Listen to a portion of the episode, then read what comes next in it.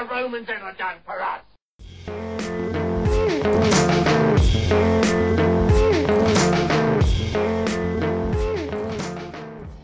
Hello, and welcome to the Ancient History Hound podcast.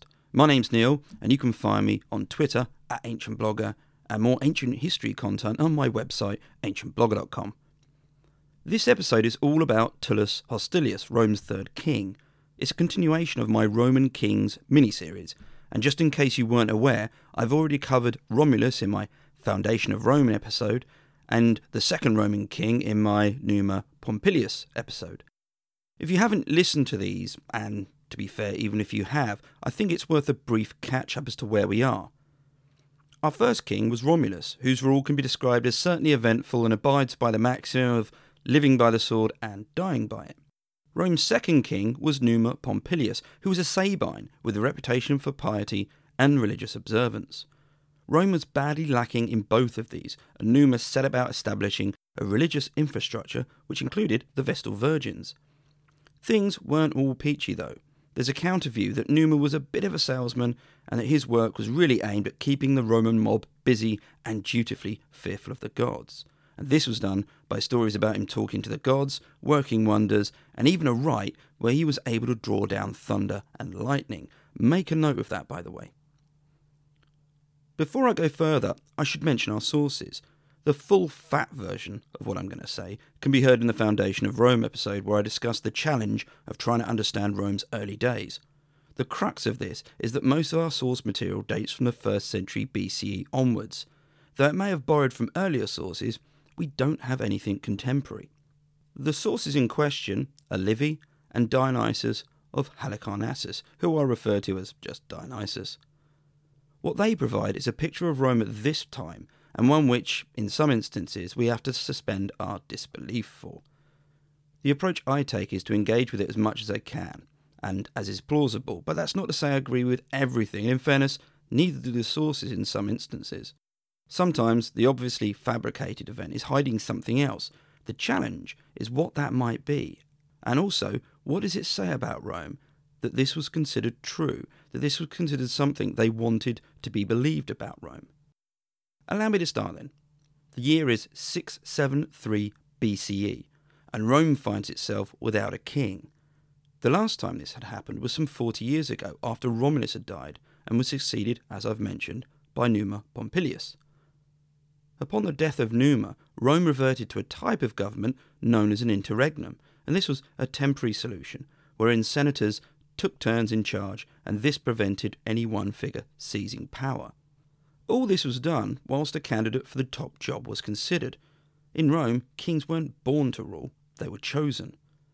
The process for the choice isn't provided in any great detail. There seems to have been a two tiered event. The Senate identified their man, and then the people ratified him. The choice this time was Tullus Hostilius.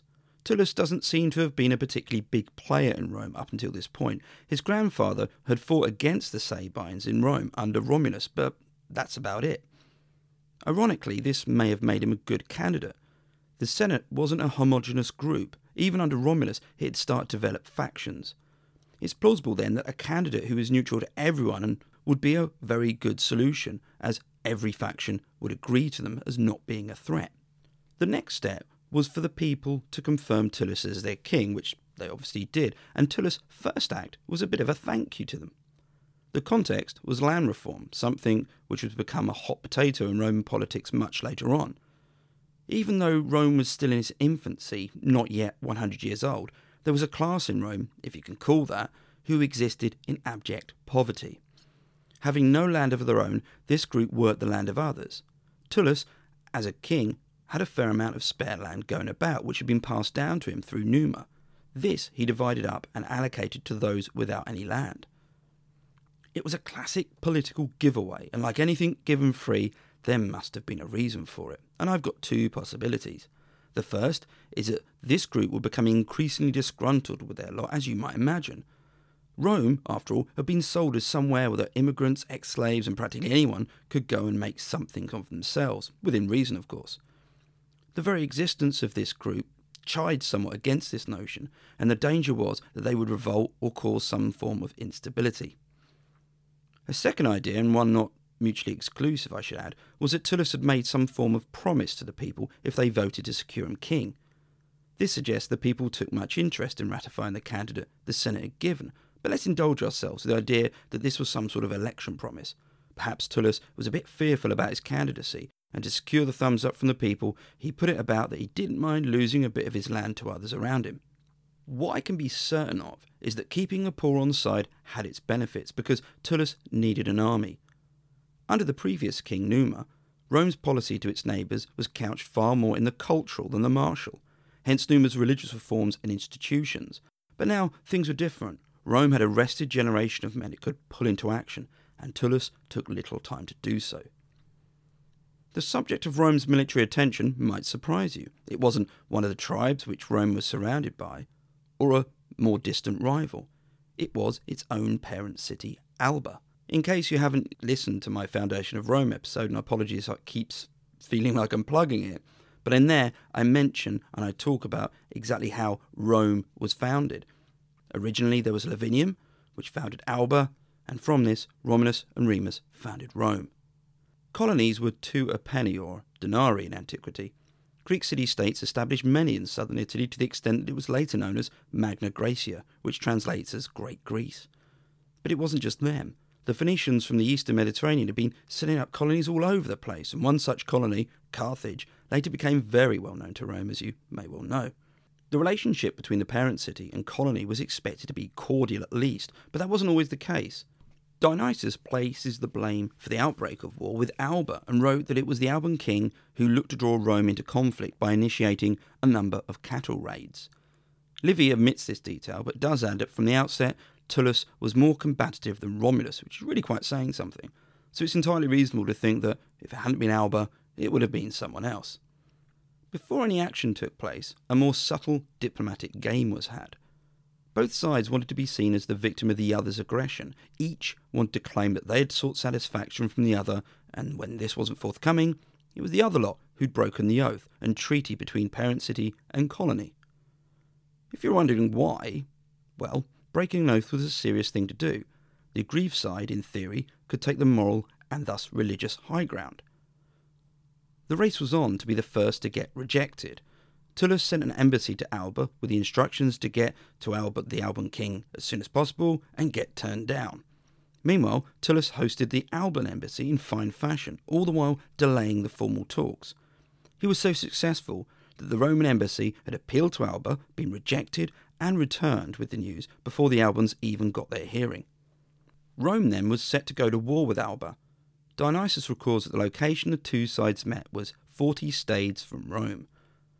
As a one stade is 185 metres or 606.9 feet, this means that the battlefield was 7.4 kilometres or 4.5 miles from Rome. As Alba was southeast of Rome, I doffed the distalker and using an online map, plotted a point at that distance and that direction from the Roman Forum. It ended up in the Capannelle district of Rome. When the Alban king called Cluilius arrived, he dug fortifications, which became a landmark in antiquity known as Cluilius's Trench, though sadly they haven't survived today. Obviously, as if they had, we'd know exactly where the battlefield was. King Cluilius never got out of his trench, as neither army was prepared to fight the other, and one night the king died. Tullus jumped on this as proof that the gods had exacted justice on Cluilius for breaking the truce. Following the king's death, a new figure merged onto the scene who had been chosen by the generals in the Alban camp. His name was Metius Fufetius. Metius has the distinction of being my second favourite name from early Rome, just trailing behind Titus Tatius. I don't know why, but when I read it, I picture either a cat belonging to an eccentric or an 18th century dandy from London. The truth was that Metius was a keen political operator who realised immediately there was a far greater danger both to Alba and Rome than their respective armies. You see, as Rome had expanded, it had defeated other cities in the area and made them subjects. Two of these, Veii and Fidenae, were eager for Rome and Alba to clash, as it would give them an opportunity to strike back at a weakened Rome, and if Rome fell, then Alba would be next. Metius relayed this message to Tullus, and suggested that they needed to talk about it. Tullus had heard similar rumours, and the two kings met and chewed over the options. Dionysius wrote of an entire dialogue between Tullus and Metius where the two debated over which should rule the other. Presumably, this was invented by Dionysius, but what's interesting is that what he imagined their respective positions to have been. For Alba, the case was that they should rule because they were the parent city. Metius also descends into a kind of awkward dialogue where he states that Rome had allowed too many immigrants and barbarians as citizens, whereas Alba was and continued to be pure in that they were Greek. Worse still, in Rome, lower classes now rule or have some sort of political power. We cannot know how this played out to his audience, but bear in mind how Rome of the first century BCE would have been exactly this sort of a place, that is to say, full of immigrants and lower class citizens who had a political identity. My thoughts are that this was a technique of casting Alba in a very unfavourable light. Tullus' response was to turn this criticism on its head. The practice of having the lower classes access the political process was something which was inspired by a Greek city, so they were Greek and that city was Athens. This point is both a neat one, but also a huge anachronistic flag. For those of you who didn't know, democracy came into effect at the end of the 6th century BCE in Athens, and the speech Tullus gives is 70 or so years before this happened. But there's still some worth here. If Dionysius wanted it to be a credible debate, he'd need to include what would have been tangible and rational arguments. So perhaps we can use this dialogue as a wider way of understanding viable tensions between parent city and colony. I'll skip forward now because what happened next was one of the legendary stories of Rome. A decision needed to be reached on whether Rome or Alba should take charge of the other. A full battle wasn't something either side wanted. So instead, it would be decided by a duel. In this case, it wasn't a duel between two single individuals. Instead, three brothers from Rome would fight three brothers from Alba. Rome was represented by the Horatii and Alba by the Curiatii. They'd fight with the armies watching, presumably on the site selected for the battle, which never really happened. Livy and Dionysius both differ slightly in terms of the ordered events of what happened next, but the outcome was roughly the same. After an initial round of fighting, the Curiatii were left with a numerical advantage. Two or three brothers stood, albeit carrying significant injuries, and a sole Horatii faced off against them. In both accounts, the tactic of the Horatii was to split his opponents up, and he did so by running off. As the Curiatii were carrying injuries, they were strung out, and the Horatii brother then ran back and engaged them individually. The first Curiatii provided the only real opposition, though even then he doesn't seem to have been anywhere near in a good condition to fight. This then left the remaining brother or brothers as easy pickings. With the Curiatii slain, the Romans had won, and the Romans obviously celebrated, but it's not exactly the heroic battle you might have expected. There's no moment of Aristeia from a heroic hero type scenario on the battlefield. In fact, I immediately think of the scene in the life of Brian, where a chap in the arena runs around until the gladiator chasing him has a heart attack. Before I get to the outcome and what happened after this, a further incident makes this even more awkward. Upon returning to Rome, the Horatii brother noticed his sister mourning for one of the Curiatii who she'd actually been in love with. Yeah, it's that sort of awkward moment. But the Horatii brother decided to somewhat escalate it by killing his sister on the spot. This caused no small outrage, and Tullus was placed in a very difficult situation. It was partially solved by the father Horatii, who pleaded in court that his son had done the right thing, and that it was his role, not the Roman state's, to punish him if he thought he'd done anything wrong. Eventually, a compromise was worked out where the Horatii paid a fine and underwent religious purification. As you might expect in the Alban camp, things weren't particularly great. The people, presumably the same who thought it was a good idea to have the duel, now thought it a stupid way of resolving a quarrel, proof positive that any type of fan can be fickle. Metius therefore had a real challenge, and his solution to all of this was to quote Blackadder, a cunning plan. It might seem a bit sarcastic, but I mean that it was quite a cunning plan. Metius used the current information he had available, that is to say, Rome had rivals around which were happy to revolt if given an opportunity.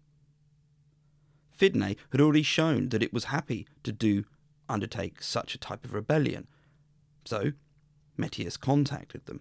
Fidenae, a city around 8 kilometres north of Rome, would openly rebel.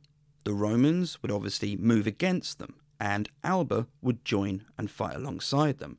And at the right moment, Metius would betray the Romans and attack them. I realise at this point I've not said much about the troops which were used at this time, and this has been deliberate, as there's a later king who is associated with a wide reform of the army, and I'm going to talk about that at that point with that king. But it's only fair to give you some description of the troop types.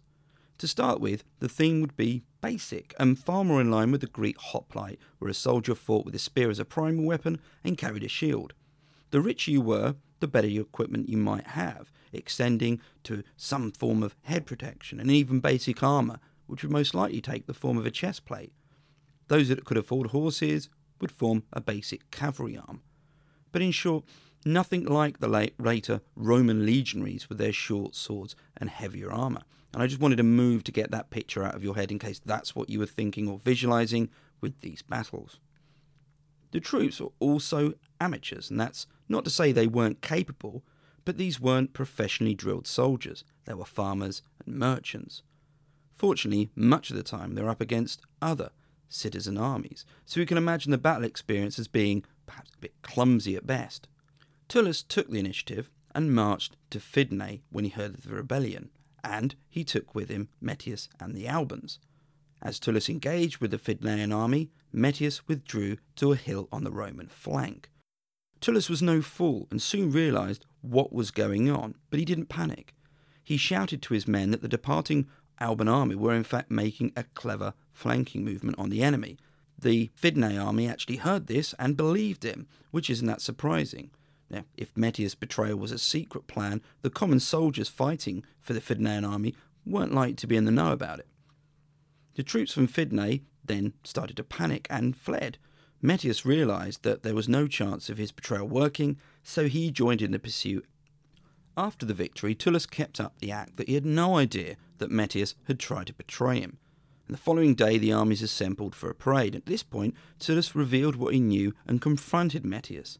He laid no blame at the common Alban soldier, which was probably more practical than anything else. No, the blame lay firmly at Metius's feet. The same feet which would soon be at a fair distance from the rest of him because the punishment he received was really quite something, even by Roman standards. Livy even commented that this was the only time Rome had punished anyone in such a barbaric way. And given what the Romans tended to be like, that's really saying a lot. The fate for Metius was to be strung between four teams of chariots and their respective horses. Each chariot team was attached to a limb. You probably worked out where this is going. Upon being driven in their respective directions, Metius was torn into bits. Troops were then sent to Alba to help move the population to Rome, and the city itself was levelled, save one temple. Of course, this impacted Rome. It was a large migration of people, and Livy included in his list of Alban nobles the Julii, who you might know as the family which Julius Caesar was descended from. I think we can safely say this was retrospectively playing to his audience. It might not have won him much acclaim with the Caesars, but leaving his family out might have raised eyebrows. I should also mention that other families were mentioned, so perhaps there's also a case of Livy hedging his bets by assuring those noble families of Rome were kept happy by having their lineages duly etched in history. To accommodate this increase in population, Rome expanded the housing on the Caelian Hill. Of equal significance was Tullus' involvement in building the first dedicated Senate house in Rome, the Curia Hostilius. Prior to this, a temple had been used as a sort of makeshift meeting place, but Tullus is strongly linked to the initial Senate house, and I say that because it's not the one you might see today. That's the Curia Julia, built by Julius Caesar. Tullius building was absorbed within the later Senate House developments, and today the Santi Luca e Martina church stands where it used to be. The military adventures which Tullus had didn't end with the victories against Alba and Fidenae. Rome was expanding and using its military muscle to extend its influence and territories. The Sabines, the people from which the previous king Numa had come from, were the next to come into scope. Much like Alba, this was triggered by a diplomatic incident, which couldn't be solved, and near the city of Eretum the two sides met, already having fought a previous battle which had been inconclusive. The outcome, as you've probably guessed, was a victory for Rome, and down in part either to a pledge Tullus had made with the heavens, and which involved more public festivals and the Salii, those dancing priests I mentioned in the episode on Numa, or the Roman cavalry, which effected a heavy charge against the Sabines. Which is it? Well, it's your call. Yet, for all his success, the incident with Alba seemed to have caught up with Tullus. Livy is not afraid to report on unusual goings on, and according to him, stones were reported to have fallen on Mount Alba, where the city once stood. Upon investigation, those sent found stones falling in abundance and heaped around the place. If that wasn't disturbing, a voice was heard coming from the summit which scorned the Albans for abandoning their religious practices. A possible reading of the events here is that Rome and Alba had differed in how and what they worshipped. And this is curious, as you might expect Rome to have copycatted Alba in this respect. But remember how Livy and Dionysius had painted Numa, the second king, as being someone who finally gave Rome some religious oomph. Logic would dictate then that Rome under Romulus wasn't all that religious, and that Numa had installed a lot of things that perhaps would not been at Alba.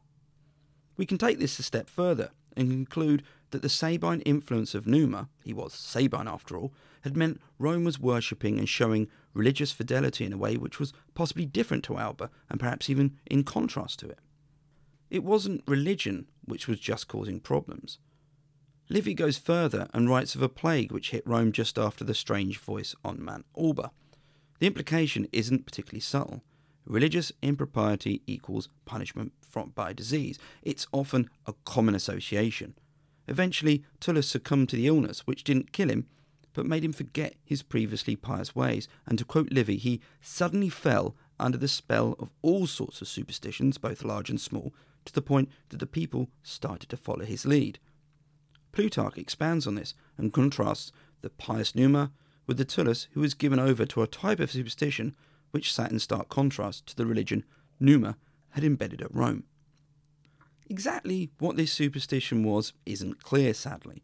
We'll probably never know whether this just was you know, some form of eccentricities picked up towards the end of his reign, or a more significant religious schism forming.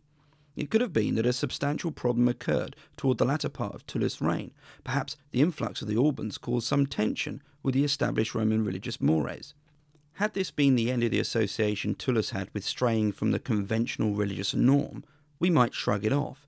But it wasn't, and the death of Tullus has this theme running through it.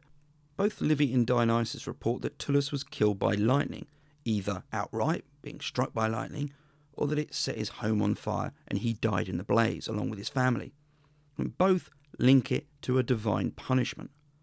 Dionysius wrote that the reasons the heavens punished Tullus was linked to an omission of public rites and the introduction of others which were foreign to the Romans. Livy was even more specific. It was the rites to Jupiter Elicius that had been performed incorrectly, which had angered Jupiter, who shortly after sent a thunderbolt aimed towards Tullus and his house. For those who have listened to the episode on Numa, you might remember Jupiter Elicius. It was a rite performed when Numa caused thunder and lightning to occur. This was duly interpreted and read. However, Numa had a charm which prevented him from being struck by lightning, and Tullus evidently didn't. Tullus' death was linked to two types of irreligious behaviour. For Livy, it was personal. After all, Tullus had not performed a significant religious rite properly. For Dionysius, it was a wider issue. Rome, under Tullus, was a place where the traditional rites weren't being attended to, and where still the foreign ones were being brought in. Dionysius does offer one alternative to the death by lightning, which both he and Livy put on the coroner's report for Tullus. In a tale of treachery so devious it could only relate to Roman politics at pretty much any period, Tullus' successor had him killed and then burned the house down, and he then pointed at the sky and blamed Jupiter. And if this sounds a little far fetched, if you think that no one in Rome would fall for such a tale, let me remind you of how Romulus, and I'm doing the air quotes with my fingers here, died. He either ascended to heaven in a storm and later appeared to a sole senator with instructions to tell the populace that he'd been taken to the heavens and was doing very nicely, thank you for asking, or he was killed by a group of senators who then hid his body and covered up the death and had one of their number recount meeting his ghostly form. I'll leave that one with you. The end of Tullus was couched within either a form of political assassination or outright irreligious behaviour. Both seem in stark contrast to how he was later celebrated. In Virgil's poem The Aeneid, Aeneas visits the land of the dead, and is shown the later kings of Rome. Tullus is described as disrupting his country's peace to rouse a stagnant people, armies stale to the taste of triumph, back to war again. Cicero lauds him in his work on the Republic. He praises how Tullus didn't extend his powers outside his remit, built the Senate House, and by doing so, Cicero isn't just thanking him for the nice building. He's commenting on how Tullus respected the political institution, and of course, he's also praised for his military skill. What I found interesting, and perhaps even surprising, was that Tullus reigned for approximately 30 years. So his activities extend way past the notable battles I've mentioned, and this means there was a lot of empty space, a lot of years where we just don't know what happened.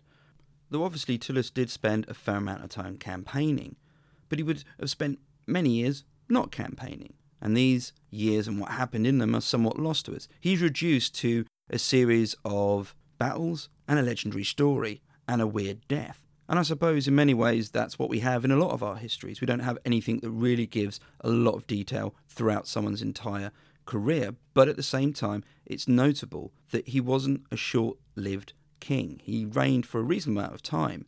A counterpoint to all of this might be to look at what Tullus gave Rome as a template going into the future, namely, subjugate those around you and increase your military influence. Make sure the distance between the walls of Rome and your boundaries increases year on year, and you do this through political arrangements and sheer force.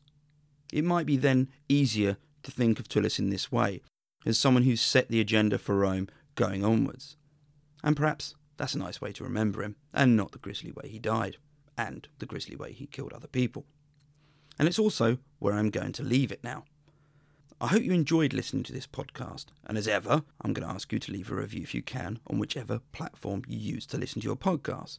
And I also want to say a thank you to you. Yes, you Podcasters are often all about getting more and more listeners, and in fairness, that's always good. We're told more listeners, better podcast. But sometimes we can easily forget the audience we've already got. So if you're a newcomer, hello. And if you're a returning listener, hi, and thanks for the support. And if you want to get back to me about anything, including this podcast, I'm on Twitter at Ancient Blogger. Till the next time, stay safe and keep well.